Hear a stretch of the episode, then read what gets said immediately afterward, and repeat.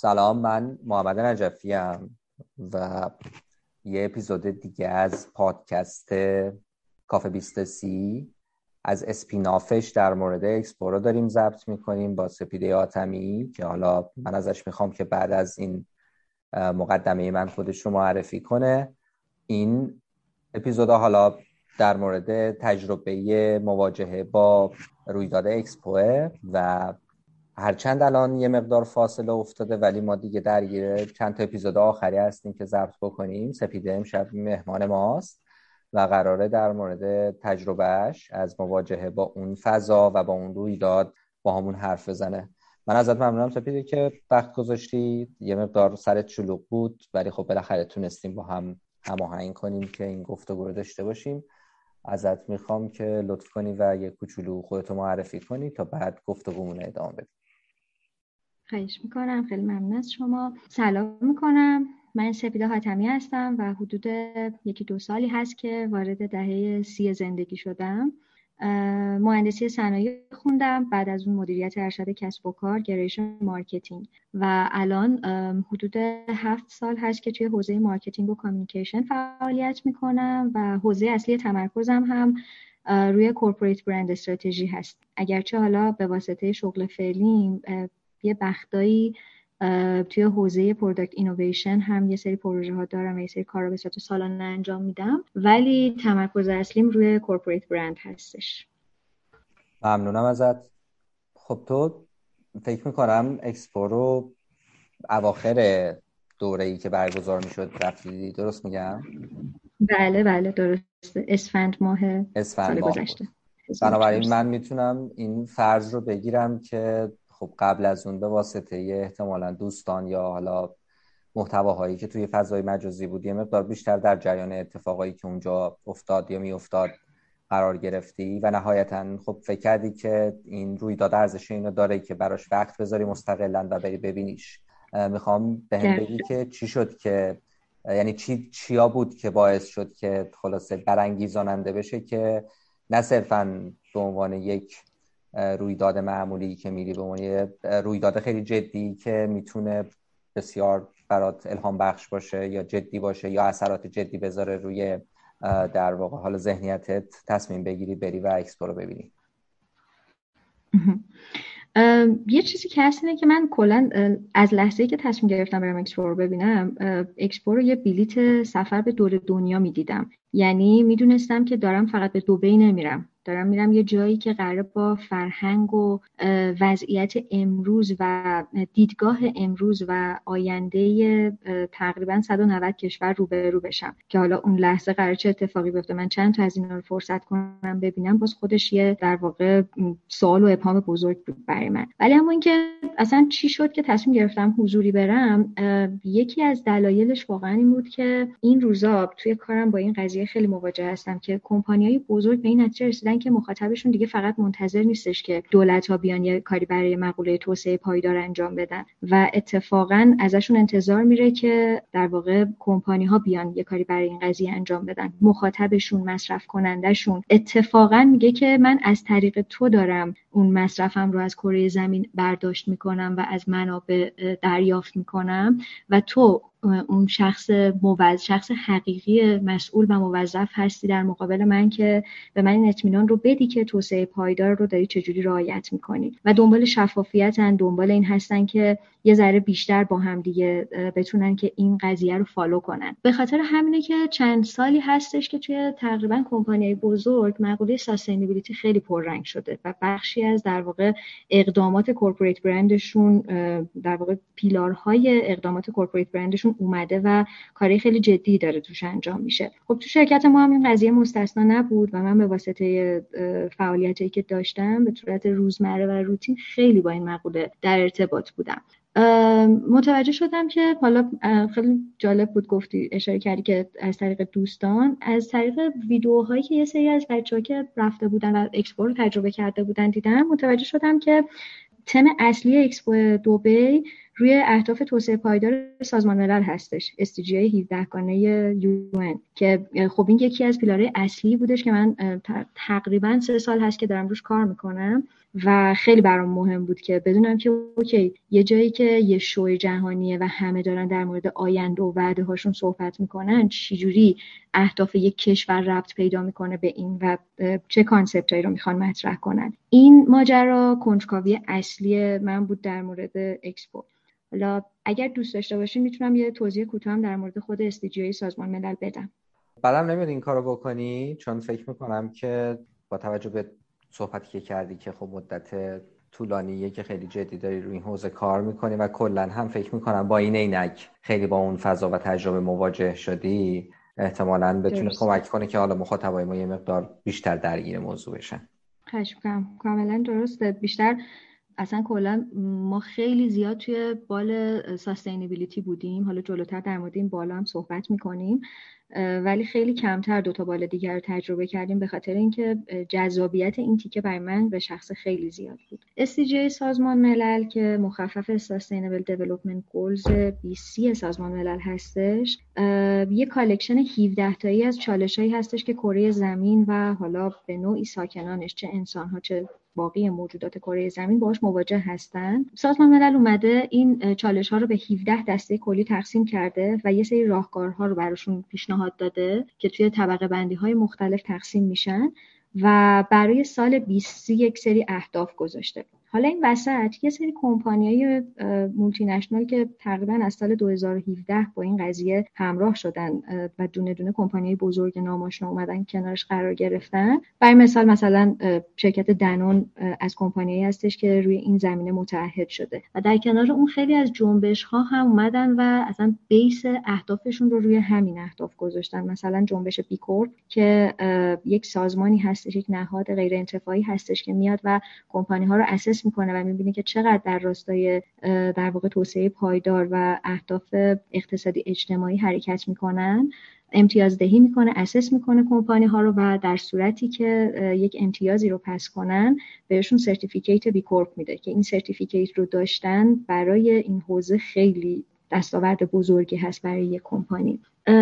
این یه کلیتی هست از ماجرا. اگه بخوایم بگیم که دقیقا خب این 17 تا چالش چه جنسی دارن جنسشون بیشتر از جنس محیط زیستی اقتصادی اجتماعیه. یعنی مثلا از concept هایی مثل امنیت آب انرژی های پاک فعالیت فعالیت های اقلیمی در واقع دسته‌بندی کارهایی که بشر انجام میده و روی اقلیم و محیط زیست یک منطقه تاثیر می‌ذاره. داره تا concept اجتماعی مثل فقر تحصیلات برابری که حالا باز برابری توی اهداف توسعه پایدار سازمان ملل بیشتر برابری جنسیتی تعریف شده. ولی خب ما مثلا ما تو کمپانیمون مفهوم گسترده, گسترده تری رو با عنوان inclusive diversity داریم که برابری رو از همه جهت چه نژادی چه در واقع توانمندی های بدنی و جسمی و سایر مواردی که می‌تونه روی در واقع تفاوت ما ابنای بشر تاثیر بذاره رو لحاظ می‌کنه.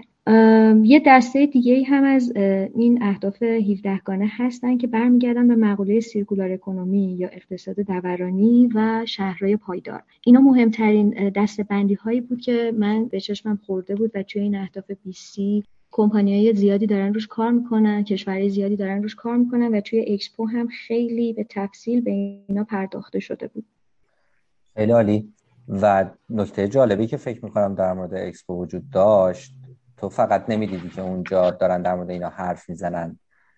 لاقل می‌شد حس کرد که یه جاهایی اینا داره محقق میشه. مثلا فرض کن این حالا برابری نه فقط در حوزه جنسیتی اونجا می‌دیدی که آدمای مختلف با ویژگی های مختلف و حالا چه لحاظ جسمی چه مسائل دیگه خیلی راحت می‌تونستن خلاصه بهره ببرن از اون رویدادی که داشت اتفاق میافتاد. می‌خوام یه مقدار اگر میشه یه ذره این تجربه رو اگر تو هم داشتی برامون بازتر بکنی که اینا رو چجوری اونجا محقق شدش رو دیدی و احتمالا چه چیزایی یاد گرفتی یا کجاها احتمالا اثری گذاشت که تا قبل از این بهش فکر نکرده بودی. یکی از چیزایی که من حالا اینو گذاشته بودم آخر صحبتم در موردش بیشتر صحبت کنم اون جایی بود که با عنوان الوصل ازش یاد می‌شد. میدون اصلی که نقطه اشتراک سه تا بال اصلی اکسپو بود. یک گنبدی بود که شبیه سالن اپرا بود و اون وسط یک صحنه وجود داشت و این گنبد به صورت حالا یه سری شبکه های دایره‌ای مختلف بود که یه حس عجیبی داشت. خود طراحی این قضیه. چون حالا شعار اکسپو هم minds creating the future بود. این قضیه connection ه که کاملا توی اون سلول هایی که این گنبد رو شکل داده بودن وجود داشت و هر بار که ما زیر این جمع می شدیم چون تو بازه های زمانی مختلف ما برمیگشتیم به الوس و چند دقیقه اونجا استراحت می کردیم یا از حالا ایونت هایی که اون لحظه داشت اتفاق می افتاد یه بخش کوچیکی شد تجربهش می‌کردیم ببینیم چجوریه این لحظه ها برای من شاید با اختلاف الهام بخش ترین جای اکسپو بود. یعنی یه جایی بود که مستقیما کسی توش حرفی نمی‌زد فکت عجیبی ارائه نمی‌شد. ولی همین که من اون لحظه اونجا بودم و اون حس از طریق در واقع یه سری حواس پنجگانه منتقل می‌شد. اون هوای مطبوعی که داشت اون موسیقی که خیلی جالب بود. همسفری من می‌گفتن که موسیقی بهشتی داره اینجا پخش میشه. این حس رو می‌داد که ما آدما با نژادها رنگا و زبونهای مختلف زیر این گنبده جمع شدیم و این لحظه رو داریم به اهداف مختلفی که اونجا کنار هم اومدیم تجربه می‌کنیم. فارغ از اینکه بیرون از اینجا هر کدوممون کی هستیم و چی هستیم اینجا داریم کنار همدیگه زیر این گنبدیم. اون حسه رو می‌داد که okay کره زمین و این اتمسفری که ما توش هستیم هم همینه. هر چقدر که با هم تفاوت داشته باشیم بالاخره زیر این با همدیگه جمع شدیم و این زندگیه رو این منابع رو داریم استفاده می‌کنیم و داریم میگذرونیمش. این واقعا یکی از تجربه های emotional ی بود که من توی اکسپو داشتم.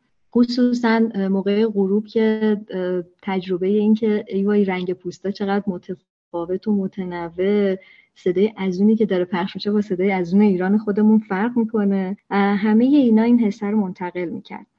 حالا این یه بخشش بود. یه بخش دیگه هم این بود که برای افراد مختلف این تجربه ها رو اومده بودن آسون تر کرده بودن. برای مثال مثلا ویلچرهای هوشمندی وجود داشت که می‌تونست به آدما کمک کنه. یه سری ربات ها وجود داشت که یه سری راهنمایی ها رو انجام می‌داد. و پاویونای شلوغی که در واقع خیلی صفحه جلوشون طولانی می‌شد که دیگه فکر کنم همه می‌دونیم یکیش پاویون آلمان بود. توی ساعتهایی که خیلی این صف طولانی تر بود یه سری پرفورمرها داشتن که می اومدن و برای بچه ها نمایش برگزار می‌کردن که اون بچه ای که اومده اکسپو رو تجربه کنه بابت این صفحه اذیت نشه و این تجربه رو براش به تجربه شیرین تبدیل کنن.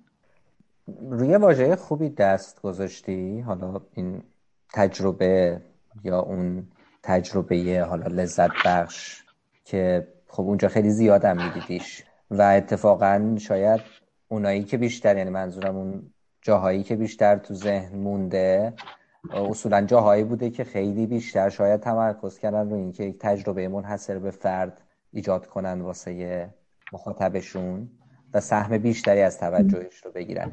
توی مورد خاصی حالا آلمان مثال زدی ولی کلا جای دیگه هم بازم از این شکل تجربه‌ای که فکر کنی ارزش داشته باشه واسه اینکه حتما روش تاکید بکنی به ذهنت می‌رسه که با همون به اشتراک بذاری؟ آره حتما. من توی در واقع پاویونایی که دیدم دو تا پاویون خیلی برای من در واقع تجربه که توشون داشتم ارزشمند بود. بجز پاویون آلمان که فکر می‌کنم برای اکثریت افرادی که اکسپو رو تجربه کردن پاویون جالبی بوده. ولی پاویون ترا و پاویون اسپانیا. این دوتا انقدری توی خاطر من مون که همیشه اصلا دنبال این نبودم بعد از اینکه اکسپو تموم شد دنبال آمار و ارقامشون باشم ببینم چندم شدن. مطمئن بودم که من به شخصی از این دوتا برداشت زیادی داشتم و خیلی خوب باشون ارتباط گرفتم و درکشون کردم و کلی هم از نظر ذهنی به من نزدیک بودن هم یادگیری بسیار زیادی برام داشتن. میشه. حالا من خود منم با اسپانیا خیلی درگیر شدم. راستش هم بگم سورپرایز شدم. یعنی اولش انتظار نداشتم که چون خیلی هم کم ازش شنیدم. بعد خیلی تحت تاثیرم قرار داد وقتی که باش مواجه شدم. ولی میشه حالا یه مقدار جزئی تر بگی که احتمالا چی بود توی این دوتا که شاید بتونی تاکید کنی که اگه نمی‌دیدی و بعدا می‌فهمید که این قصه از خودش پشیمون می‌شدی که چرا نرفتم ببینمشون. اگه موافق باشین من جرنی که توی ترا داشتم رو براتون تعریف کنم. فکر کنم اینجوری راحت تر می‌تونم مفهوم منتقل کنم. یه چیزی که وجود داشت توی منطقه ساستینبیلیتی بیشتر در مورد در واقع اون نبوغی که می‌تونه ما رو به معماری و ساختارهای هوشمند برای زندگی پایدار برسونه و در واقع یه توجهی به تغییرات اقلیمی و طبیعت داشته باشه تمرکز شده بود. توی بخش انتهایی بال sustainability pavilion اختصاصی این concept بود که ترا در واقع اسم گذاری شده بود. ترا از نظر واژه شناسی معنیش به تقریبا میشه گفت زمین سیاره زمین یا قلمرو معنی شده و این نامگذاری بیشتر برای این بود که ترا یه جورایی نمادی از قلمرو زندگی ماست و قرار این تو در مورد این قضیه صحبت بشه. حالا ما قبل از اینکه انتخاب کنیم چون فرصتمون واقعا محدود بود و می‌دونستیم که پاویونای بسیار کمی رو باید سلکت کنیم و ببینیم داشتیم بررسی می‌کردیم وبسایت ها رو. چند تا چیز بود که توی وبسایت اکسپو در مورد ترا برامون جالب بود. یکی اینکه در واقع میگفتش که شعارش این بود که راه زندگی واقعی برای مشکلات واقعی جهان.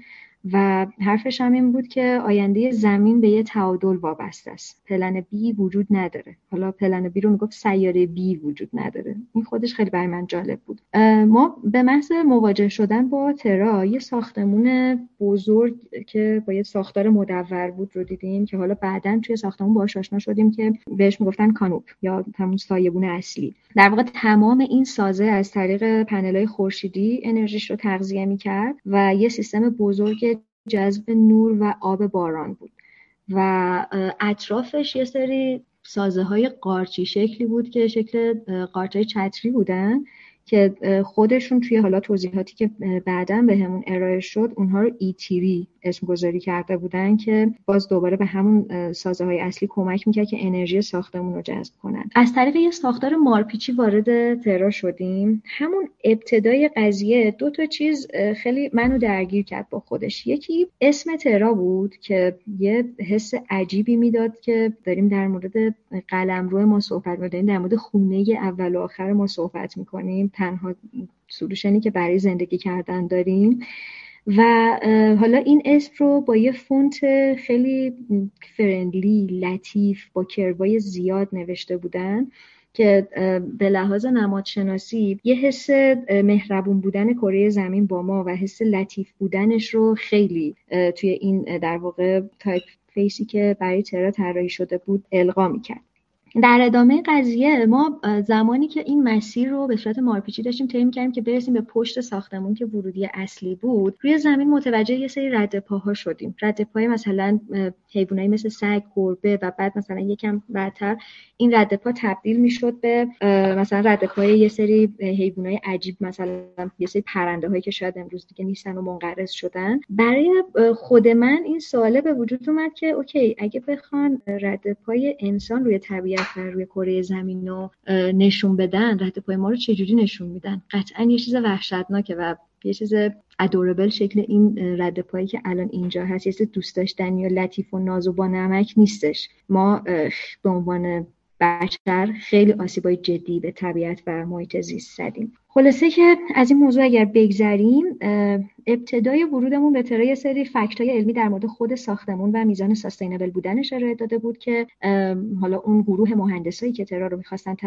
ترا رو طراحی کرده بودن ساختمونش رو در مورد اینکه چقدر می‌خوان به اون اهداف net zero ها برسن حالا تو بحث carbon footprint تو بحث وادر یوزیج و انرژی یوزیج توی همه اینا یه سری توضیحات خیلی علمی ارائه شده بود که چطوری دارن این کار رو می‌کنن. مثلا اینکه ساختمون از آب بارون استفاده می‌کرد برای اون تو فصله سرد ذخیره سازی می‌کرد و توی فصل گرم برای خنک سازی ساختمون ازش استفاده می‌کرد. یا مثلا آب خاکستری رو بازیافت می‌کردن و ازش برای خنک سازی و حالا امور ساختمون استفاده می‌کردن. اگه بخوایم داستان آب خاکستری رو توی یه خط توضیح بدیم قضیه اینجوریه که آب خاکستری به فاضلاب ساختمونی غیر سرویس بهداشتی گفته میشه. اون فاضلاب سرویس بهداشتی اسمش آب سیاه میشه و آبی که مورد مصرف ساختمون هست آب خاکستریه و ساختمون هایی که با تکنولوژی که ترا باهاش ساخته شده ساخته میشن خیلی راحت و این هاوس می‌تونن آب خاکستریشون رو تصفیه کنن و یک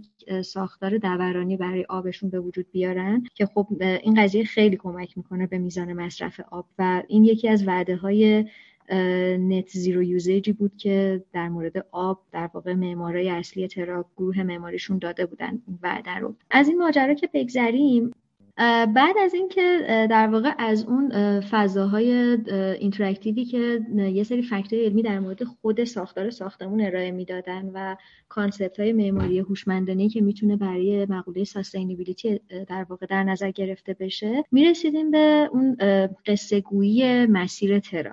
اطراف در واقع مسیرمون حالا لابلای اون فضای سبزی که وجود داشت یه سری صداهای موجودات و در واقع حیوان هایی که شاید متعلق به دوره های 7 میلیون سال پیش و اینها بودن شنیده می‌شد. و بعد از اون می‌رسیدیم به در واقع مجسمه این حیوان ها ماکت های مختلفشون مجسمه های مختلفشون وجود داشت و از این مسیر عبور می‌کردیم. یه سری مانیتورها یا حالا مثلا LCD ها وجود داشت که کمک می‌کرد که با این قضیه بیشتر آشنا بشیم بتونیم محیطشون رو بیشتر درک کنیم و یه سری فضای interactive وجود داشت. بعد از این قضیه رسیدیم به ورودی سالن که یه timeline بودش. این timeline به صورت موازی جریان هایی که بشر با خودش به کره زمین آورد رو نشون داد. در واقع از 7 میلیون سال پیش شروع کرد و رسید به ظهور بشر روی کره زمین. این قضیه بشر با سیر رشد مصرفش خودش رو داشت نشون می‌داد و در طول زمان توی چندین نمودار چیزایی مثل کشاورزی، مصرف انرژی، انتشار CO2، رشد جمعیت و GDP کشورها رو در واقع GDP کل بشر رو داشت سیرش رو نشون می‌داد که هرچی جلوتر می‌رفتیم این, این سیر صعودی تر می‌شد و دیگه اوج شدتش از در واقع نمایی شدنش از قرن 19 و 20 شروع شد تا به امروز که داشت سر به فلک می‌کشید.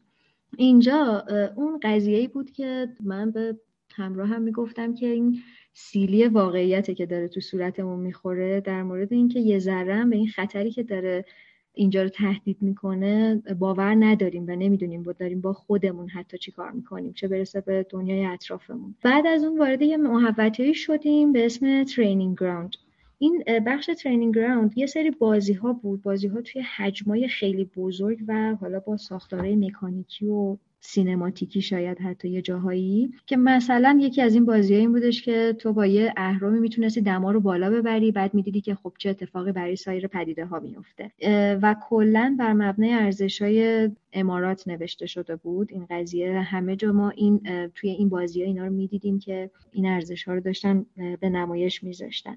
توی این محدوده یه مقداری حالا تجربه بازیهاشو داشتیم و مثلا بیشتر بازی ها در راستای این بودن که مقوله تعادل و اینکه بخوایم بین میزان مصرف میزان فشار و میزان مثلا کشش یک انرژی رو بخوایم مصرف کنیم یک تعادلی رو به وجود بیاریم که هر دو طرف ماجرا بتونن آسیب کمتری ببینن و این قضیه خیلی توی این بازی ها زیاد بود. بعد از این ماجرا وارد سالونی شدیم که ما رو برد به دنیای زیر آب و دنیای اقیانوس ها رو تجربه کردیم. یه دالان وهمالود بود که فضای خیلی تاریکی داشت. فضا کاملا به وسیله حالا ابزارهای مختلفی که می‌تونستن added reality رو برای ما ایجاد کنن. تجهیز شده بود. حرکت نور توی آب رو می‌دیدیم سرعت نور توی آب سرعت صدا توی آب انواع موجوداتی که توی آب وجود داشتن و یه سری fact ها در مورد هر کدوم اینها. تمام این فضاها شکلی بود که ما حس می‌کردیم اومدیم اردوی علمی که مثلا بچه های دبستانی رو می‌برن. ولی یه سری fact ایی رو نوشته بود یه جاهایی و ما رو مواجه می‌کرد با این قضیه که متوجه می‌شدیم نه واقعا فضا رو اونقدر بچگونه interactive کرده اونقدر داره سعی می‌کنه راحت ارتباط بگیره که بتونه موضوع رو قابل فهم کنه برای ما. برای مثال مثلا یه جایی در مورد اینکه موجودات زیر دریا با کدوم یکی از اندامهاشون صداها رو میشنون صحبت کرد و بعد جلوتر در مورد اینکه سرعت صدا توی آب چند برابر توی مثلا روی خشکیه.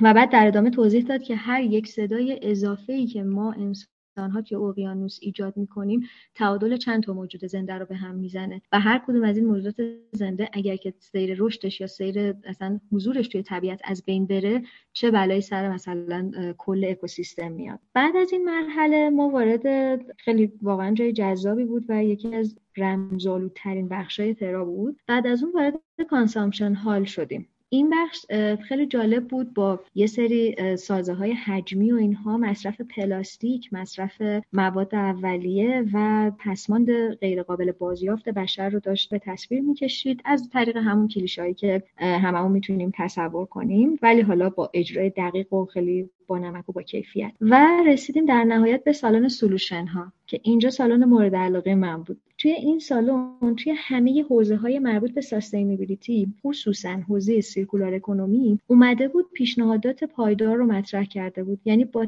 طرح یک سوال میگفتش که خب فکر می‌کنید آینده مقوله تحصیل مثلا یکی از اولین هاش که باهاش مواجه شدم این بود. مقوله تحصیل اگر بخواد sustainable بشه اصلا چه راهی براش وجود داره؟ و بعد مثلا online learning ها یا مثلا nature based learning ها رو پیشنهاد می‌داد که گفت مثلا بچه ها رو باید از ابتدای حضورشون توی فضای تحصیلی تو طبیعت ببریم و با طبیعت و با خود اون پدیده آشنا بشن و از همون طریق در واقع دانششون رو به دست بیارن نه اینکه تو کتاب ها و توی مانیتورهای گوشی و تبلت باهاش مواجه بشن. این ایده ها و این سلوشن ها توی کره های شیشه ای نمایش داده می‌شد و همشون با ماکت های در واقع علمان های انسانی عربی و طبیعت مربوط به حالا کشورهای عرب نشین و عرب زبان بود. و اصلا کلا توی این سه تا پاویونی که متعلق به concept اصلی concept های اصلی اکسپو بود که یکیش ترا بود یکیش الیف بود و اون یکی هم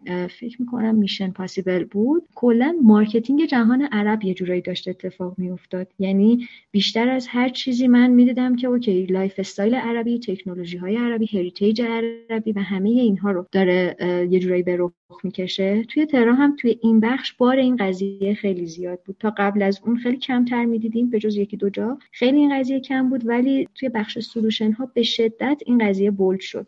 و اگه بخوام در مورد این صحبت کنم که توی چه حوزه هایی این solution ها پیشنهاد شده بود یکی از مهمتریناش تغییر عادات غذایی بود تحصیل بود اصلا کلا روتین کاری corporate ها و شرکت ها بود تولیدات کشاورزی بود که در موردشون یه سری پیشنهادات خیلی جذاب داشت یه سری تکنولوژی ها معرفی شد مثلا fields in sky در واقع یه سری متدهای جدید کشاورزی بود که احتمالا حالا دوستانی که رشتهشون مربوط هست خیلی با این concept آشنا باشن ولی خب برای منی که توی این حوزه نبودم این جالب و جدید بود که با استفاده هرچه کمتر از زیربنای زمین مقدار بیشتری کاشت و برداشت داشته باشیم با به حد اکثر رسوندن استفاده از نور مستقیم و آب باران و حالا ویژگی های محیطی که توی اتمسفر وجود داره. و این دیگه انتهای ماجرا بود دیگه.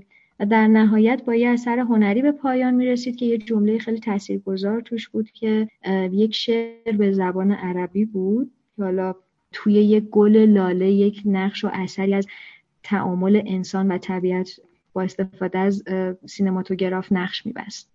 ممنون بابت این روایتت هست این تجربه و به نظرم به جای خوبی رسیدیم چون معمولا ما آخر این گفتگو هم یه سوالی رو سعی می‌کنیم مشخصا در مورد مخاطب فرضی که ما برای این گفتگو داریم مطرح کنیم. تو اینجا توی این روایتت اومدی در مورد سری چالش و مسائل صحبت کردی و چطوری روایت شد اونجا و بعدم نهایتا سولوشنایی که بهش اشاره شده بود حالا بعضیاش هم در واقع مطرح کردیم. ببین ما یه مخاطبی داریم که حالا اصطلاحا و استعارا بهشون میگیم 20 تا 30 ساله ها خب؟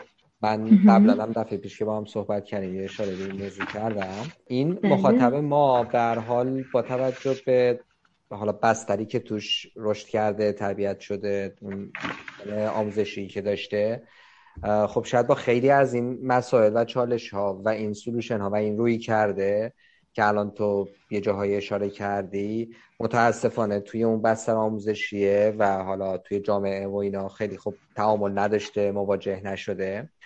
و الان رسیده به یه سنی حالا 17 19 20 سالگی به بعد. و خب خیلی هم شاید این فرصت و امکان حالا به هر دلیلی که بازم کاری ندارم براش فراهم نبوده یا نشده یا نتونسته یا نخواسته یا نذاشتن یا هر چیز دیگه ای که بره به قول تو این مواجهه با دنیا مثل یه جایی مثل اکسپو رو ببینه که بره جاهای دیگه دنیا رو ببینه که حتی مثلا شاید تو همین کشور خودمون خیلی جدی با این مسائل درگیر بشه فکر کنه بهش. چاره جویی کنه و از این قصه ها. برای این جنس مخاطب با توجه به تجربه ای که تو توی اکسپو داشتی و با توجه به اینکه خب سال هاست که داری تو این حوزه کار می‌کنی اگه بخوای یکی دو سه تا مسئله یا یکی دو سه تا نکته خیلی مهم رو مطرح بکنی که ارزش اینو داره که جدی گرفته بشه. حالا نمی‌خوام بگم تنها مسائل ولی از نظر تو اون دو سه تا نکته احتمالاً باشه. با توجه به همه این روایتی که مطرح کردی برام. یه ذره سخت شد. می‌تونم چند دقیقه بهش فکر کنم؟ حتما. چون با توجه به این چیزی که تعریف کردم یه ذره ماجرا متفاوته.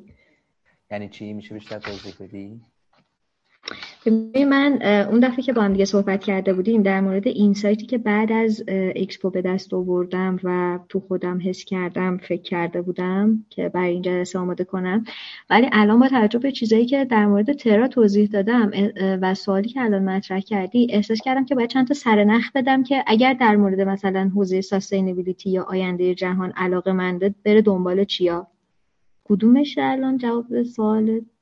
ببین اون این سایت رو اگه خواستی بگی بگو خب؟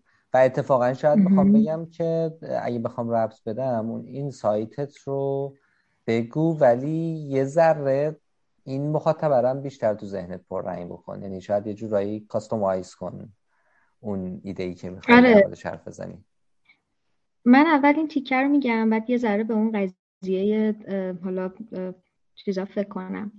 یه ذره باید بیشتر به اون concept ی که می‌خوام سر نخ بدم فکر کنم.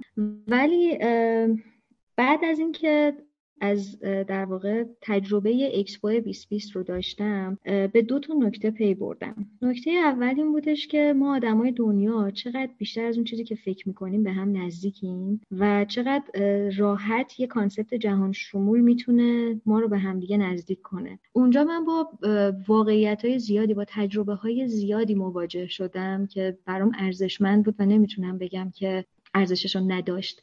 ولی اینجوری بود که okay توی همین ایرانش هم که نشسته بودم از پشت میز کارم و از پشت همین لپتاپ و اینترنتی که داشتم با همین سطح از شناختی که روی زبان انگلیسی داشتم تمام این concept ها رو از قبل باش آشنا شده بودم search کرده بودم و یه چیزایی یه سر نخایی در موردش به دست آورده بودم. می‌دونی می‌خوام بگم که دنیا انقدر کوچیک شده انقدر راه های ارتباط ساده تر شده نسبت به چند سال گذشته نسبت به قبل از اینکه بخواد social media و حالا قبلتر از اون مثلا اینترنت بخواد انقدر ما رو به هم نزدیک کنه که خیلی راحت می‌تونیم به این اطلاعات دسترسی پیدا کنیم. فقط باید بخوایم فقط باید بدونیم که می‌خوایم به چه هدفی بریم به مقصد کجاست و به چه نقطه‌ای می‌خوایم برسیم. یه موضوع دیگه که توی اکسپو و حالا تجربه ای که با همسفرهامون داشتم برای من جالب بود این هستش که اکسپو کلا یک بستری بود برای گفتگو در مورد راه حل های که برای چالش های دنیا داره پیش بینی میشه پیشنهاد میشه و از روش های خلاقانه باید این راه حل ارائه می‌شد.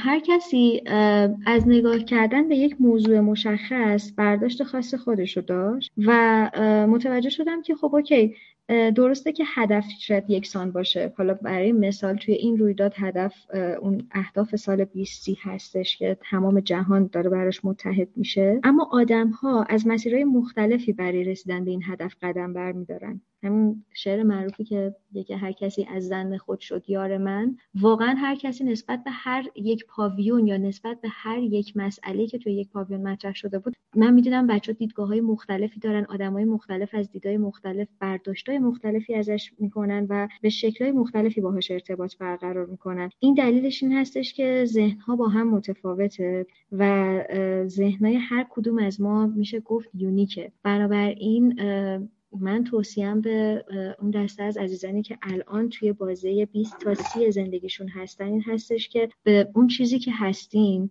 ایمان داشته باشین. اگر که حتی تفاوت‌های خیلی عجیبی با سایرین احساس می‌کنید اگر که حس می‌کنید که شاید نگاه بقیه نسبت به اون موضوع نباشه. منظورم اصلا این نیستش که روی نظر خودمون صف وایسیم و یه جورایی به تحجر نزدیک بشیم به هیچ وجه. منظورم این هستش که یه مقدار به خودمون اعتماد داشته باشیم. و این اعتماد رو این اعتماد به نفس رو چاشنی کارمون کنیم که توی اون مسیر رو به جلو حرکت کنیم. اگر حس می‌کنیم اگر sign ش رو می‌گیریم که داریم به هدف نزدیک میشیم پس قطعا مسیر رو تا حدودی درست انتخاب کردیم. این مهمترین چیزی بود که من توی اکسپو فهمیدم و متوجه شدم که okay من اومدم اکسپو اما با خیلی از این concept ها از همون روز عادی که توی محل کارم توی خونه نشسته بودم و با یه search ساده به دست آورده بودم آشنا شدم. فقط اینجا مطمئن شدم که وقتی دنیا داره در مورد یه سری چیزا صحبت می‌کنه منم می‌فهمم چی میگه. منم درک می‌کنم که داره در مورد چی حرف می‌زنه و شاید یه کاری بتونم براش بکنم. حالا توی این جلسه فرصت نشد در موردش صحبت کنیم. توی pavilion pavilionی مثل پاویون سنگاپور خیلی راحت concept های sustainability رو جوری نمایش می‌داد که okay شما اگر که می‌خوای یه ساختمون sustainable بسازین شروع کنید. می‌تونید بسازید. می‌تونید حتی به net zero نزدیک بشید. شاید دقیقا همون نشید ولی نزدیک میشید. و این confidence رو کاملا به آدم می‌داد که okay حتی تو کشور من هم قابل اجراه. حتی من هم شاید بتونم این کار رو انجام بدم. چیزی که خود Terra در واقع توی solution هاش به عنوان بخش زیادیش به عنوان solution زندگی روزمره بود. و همین در مورد مقوله sustainability هم اگر که دوستانی علاقه دارن که توی این حوزه بیشتر بدونن و بیشتر کار کنن واقعا پیشنهادم این هست که اهداف توسعه پایدار سازمان ملل رو بخونن. خیلی نقطه شروع خوبیه برای اینکه یه دید گسترده روی این قضیه پیدا کنن و با concept های بعدیش جلو برن. خیلی عالی دستت درد نکنه تقریبا هم اون بخشی که گفتی از insight های خودتو گفتی هم mixش کردی با سوالی که من پرسیدم جوابش رو و ممنونم ازت. خب ما قرار این بود که خیلی هم در واقع گفتگو به تفصیل انجامه تقریبا فکر کنم دیگه بشه گفت شاید به آخرای صحبتمون رسیدیم. کم کم بریم به سمت اینکه جمع بندی کنیم. نمی‌دونم نکته هست که ممکنه حالا به هر دلیلی من فراموش کردم اشاره بهش بکنم.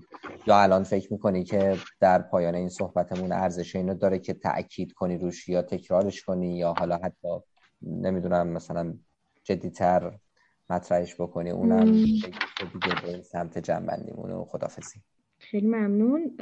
نه فقط یه چیزی که خیلی دوست داشتم حالا چون این در واقع فکر می‌کنم گفتگومون بیشتر به سمت اون توسعه پایدار و اینها رفت. دوستانی که علاقه دارن به این حوزه می‌دونم که حتما اگر بخوان سراغ پاویون خاصی برن که در موردش بیشتر بخونن پاویون آلمان هست ولی من حتما پاویون اسپانیا و پاویون سنگاپور رو توصیه می‌کنم که در موردش مطالعه داشته باشین. حتی اگر دوست داشتین من می‌تونم در واقع این عکسایی که از پاویون سنگاپور دارم رو در اختیارتون بذارم که solution های خیلی جالبی در مورد ساختمون ها و اکوسیستم های green پیشنهاد داده. چیزای جالبی دستتون میاد.